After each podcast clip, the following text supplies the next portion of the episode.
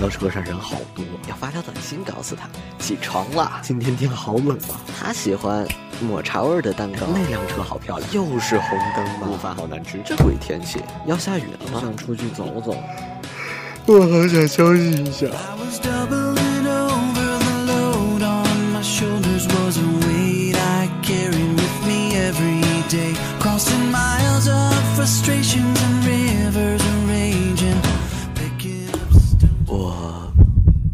我爱你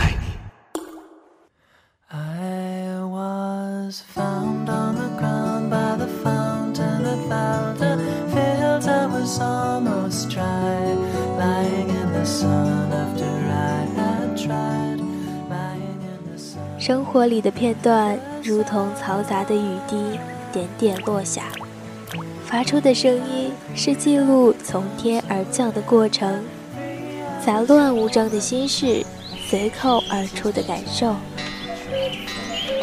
这些是我生活里最重要的小事。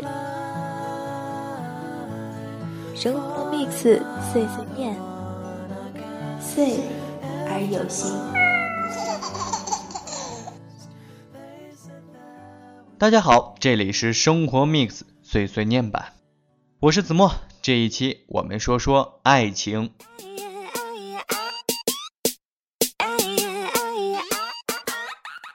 其实这一期应该说的是男人的，但是写到一半却不得不放弃了，因为我发现男人实在是个无趣的个体，除了按照社会正常走向来决定自己的身份以外，剩下的所有偏离主流的行为都会被人诟病。所以不说也罢。于是这期我们说的是爱情。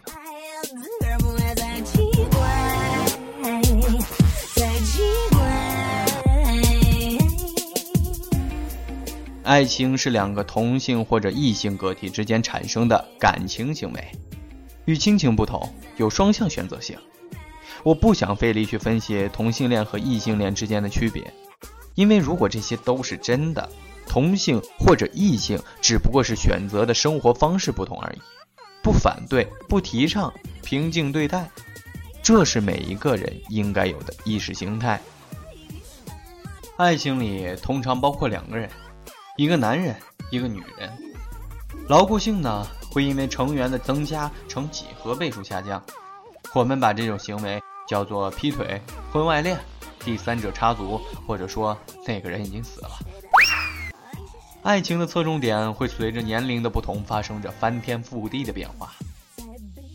十五岁之前叫过家家，二十岁之前叫开心，二十五岁之前有的叫家庭，也有的叫玩具。三十岁之前呢，大多数叫责任，还有一小部分叫陌陌或者微信。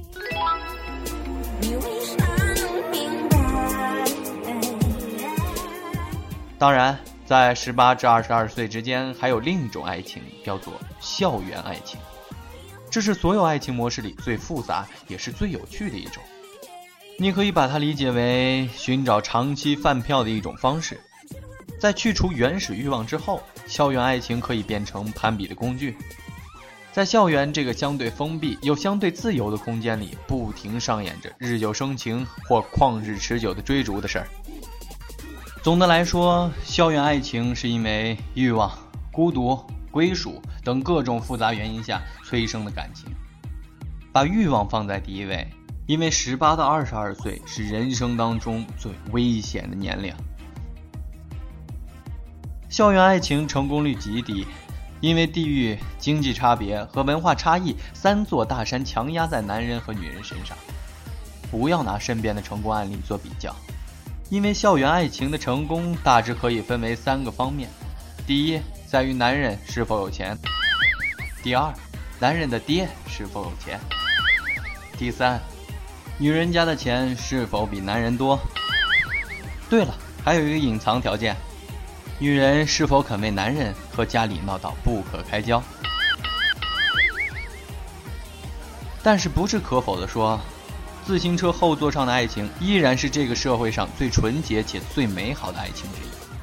如果当初有个女人愿意坐在你的自行车后座上环抱着你的腰，就别纠结为什么到现在遇到的女人只愿意和你在你买的房子里吵架。因为有些东西叫爱情，有些东西叫婚姻。前者是过程，可以回忆；后者是结果，需要承担。呃，多句嘴，花十块钱和花两千块钱，你想选择哪个？男人可以流氓，但不可以龌龊；女人可以开放，但不可以放荡。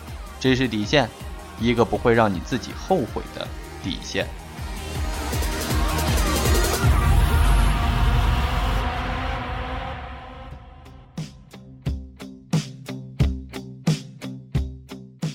爱情里最重要的三个元素是信任、关心和平等。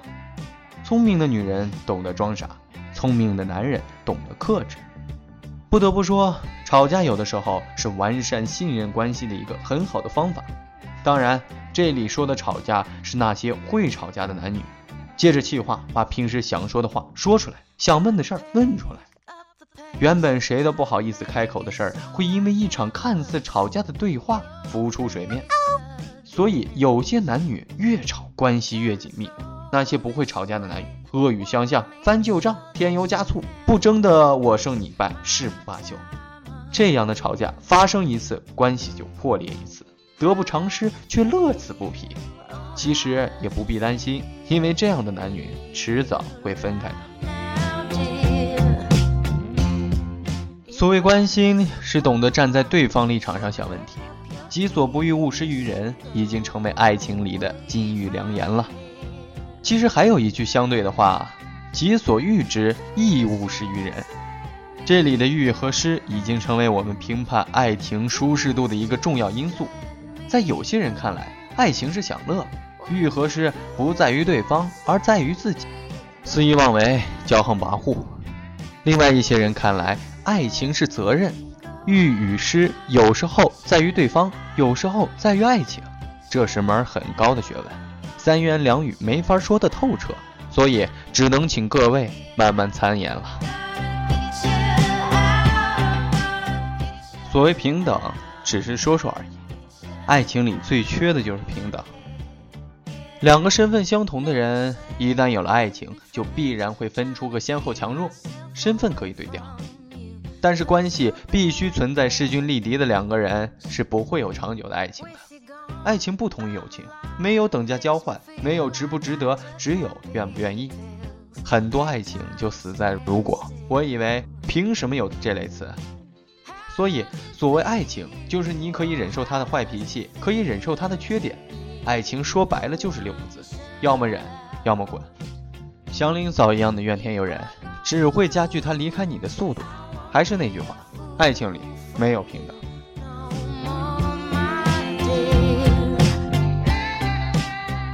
爱情是以付出为前提，以责任为中心，以长久为方向。但是在不同人里，爱情会有不同的形态。总之，只要两个人认为是爱情，那就是爱情。无论是以怎样非主流或者是奇葩的方式存在，外人无权评价，也无权否定。因为爱情本来就是两个人的事儿。好了，这一期的碎碎念就到这儿了。记得我们听友群二三三八六七四九二，这里是生活 mix，这里是碎碎念，各位后会有期。